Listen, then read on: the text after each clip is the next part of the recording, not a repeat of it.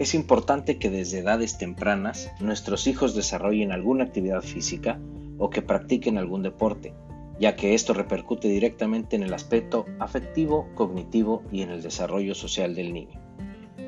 Hola, es un gusto que me escuches en este primer episodio de Ludis Bot. Yo soy el coach Eduardo Tena y en este podcast inicial te platicaré de la importancia de la actividad física y el deporte en el crecimiento de nuestros hijos. Vamos a comenzar. En la carga genética vienen vinculados aspectos fundamentales como son la velocidad, la estatura, transformación de la masa muscular y la fortaleza ósea, los cuales son determinantes para un buen desarrollo de la actividad física y posteriormente la deportiva, aunado de manera externa a la dieta y condiciones ambientales. Empecemos por diferenciar el deporte y la educación física.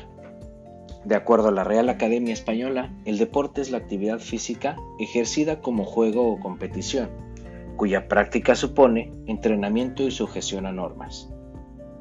Por su parte, la educación física es el conjunto de disciplinas y ejercicios encaminados a lograr el desarrollo y perfección corporales. Por lo anterior, esta última desarrollará diferentes habilidades, por ejemplo, la percepción espacial, que es saberse situar, o sea, arriba, abajo, dentro, fuera, etc. También la coordinación motriz, los movimientos en combinación entre brazos y piernas. A nivel social, los niños aprenden a asumir valores como la responsabilidad, respeto, trabajo en equipo y compromiso, así como lidiar con el éxito y el fracaso. Desde preescolar, la psicomotricidad como disciplina del desarrollo físico y mental debe de ser imprescindible en el crecimiento de nuestros niños, y aún después, ya que está comprobado que alumnos con motricidad fina o gruesa, o las dos muy bien trabajada, se desenvuelven mejor física y mentalmente. El éxito y prevalencia del niño en la disciplina deportiva va a depender de numerosos factores, entre los cuales destacan los siguientes: que el niño participe en la elección de la disciplina a practicar. Hay que recordar nuestro papel de guía y evitar que nuestros hijos cumplan objetivos que nosotros quisimos cumplir en alguna etapa de nuestras vidas, como por ejemplo cuando queremos que nuestro hijo juegue soccer, pero realmente la habilidad del niño está en su destreza ojo-mano y es mejor para deportes como el tenis o el básquet. Del mismo modo, estar preparados en caso de que el desarrollo de habilidades sea superado y por lo tanto aumente el nivel de exigencia y de participación del niño.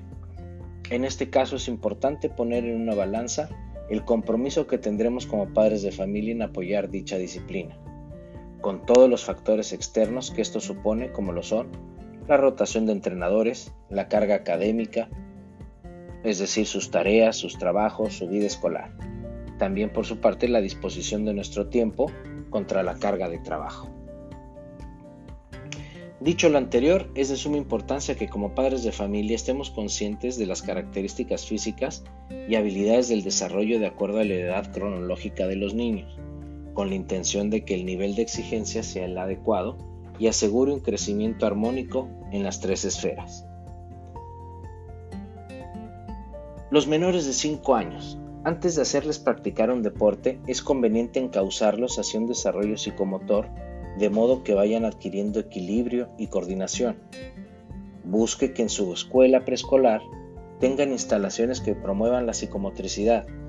También vayan a los parques a trepar, a subir, a escalar, a saltar, a cachar una pelota, etc.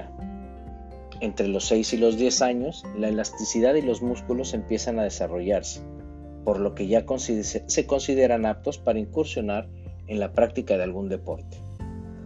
De los 10 a los 14 años, las características anteriores se añaden la coordinación, la destreza y la capacidad aeróbica, es decir, su condición física, lo que aumenta su espectro de actividades y permite definir alguna especialidad.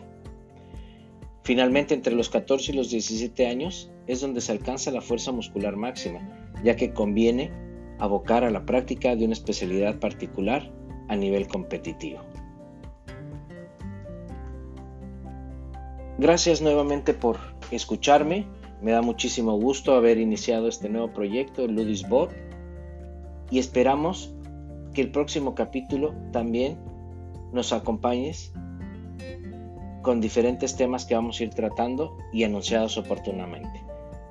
Te recuerdo, yo soy el coach Eduardo Tena y, como diría George Foreman, levántense todas las mañanas buscando una aventura. Nos vemos en la siguiente. Hasta luego.